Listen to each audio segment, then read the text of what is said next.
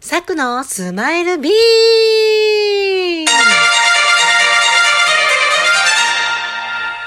はい、サクです。こんにちは。なんか、明るく楽しく行こうと思って、思いっきりなんか声を張り上げてみました。家に今日は誰も人がいないところで静かに録音できています。実は昨日、えっ、ー、と、やっぱり毎日ラジオトーク発信していきたいと思っていたので、昨日も実は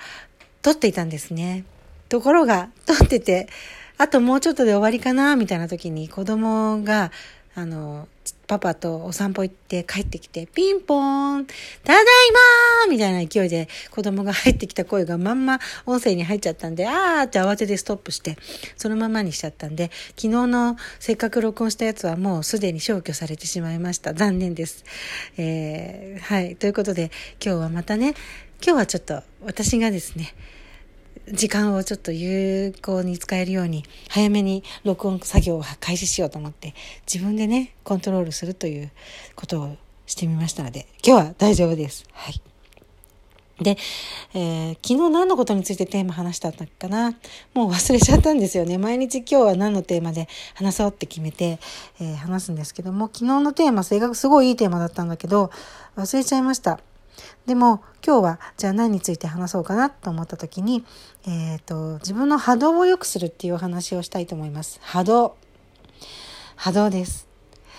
やっぱり世界的にこんな世界恐慌みたいなことになっているコロナの時に限ってやっぱり皆さんいろんなラジオとかブログとか様々なメディアでね、こんな時こそ明るくいきましょう、前向きにいきましょう、えー、というふうに、笑顔でいきましょうっていうふうにお声掛けをいっぱいいただきます。うん。私もそれを聞いて確かにそうだよなっていつもいつも励まされます。で、やっぱり笑顔になるのが一番、なんて言うんでしょうね。簡単じゃないかなって私は思うんですよ。笑うこと。笑うと波動が良くなるって言われますよね。そう、そうなんです。笑顔の時、楽しい時、ワクワクしてる時は波動が上がります。不思議ですよね。私でも波動が上がってる、上がっている時に経験した、まあ、いわゆる引き寄せとか、そういう偶然シンクロニシティとか、そういう経験がすごくあります。結構昔で言うとですね、もう20年ぐらい前でしょうか。片思いしていた、職場でね、片思いしていた相手がいて、結構大好きだったんですよね。結構ずっとその人のことがこう頭の片隅にあり、職場の同僚なんですけど、別のフロアで働いてる人でね。そうそう。だけど、めっちゃその人のこと考えてるとね、エレベーターが開くといるとかね、そういうような経験が結構あったりしました。まあ、とはいえ、全然、あの、引き寄せなくて、その方とは一回も付き合いすることもなく、お友達のままで終わったんですけども、その後もですね、えっ、ー、と、これはもう15年ぐらい前、えー、NPO を立ち上げようと頑張っていろいろ活動していた時、自分のこう夢や希望、野望、野望っていうか、うーん、世の中を良くしたいという熱い熱い気持ちがありまして、そこにお金儲けというものは一切なかったほど社会貢献に燃えていた時、がありまして、この時に考えていたことを、やっぱりいろんなところで話してたんですよね。そしたらある、えー、お友達に誘われた、えー、セミナー、東京都の、えー、女性職員、女性活用推進のご担当かな？の女性が話されるというセミナーに誘われて行ったんですけども、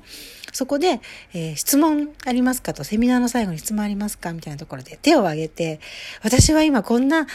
えー、働き方支援、女性の活用支援を考えていますっていうのを、なんか質問なのに PR じゃないですけど、とにかく思いを伝えたくて話したんですよ。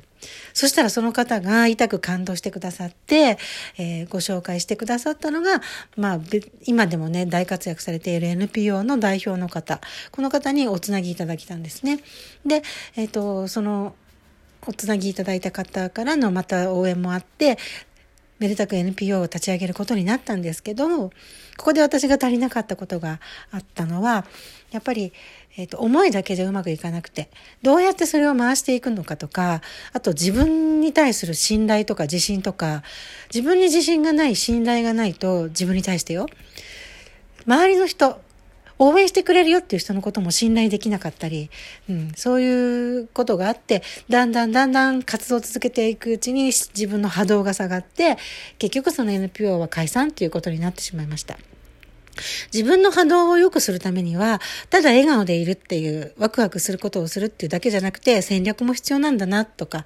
モチベーションキープも必要なんだなっていうことはそこで学んだんですけど、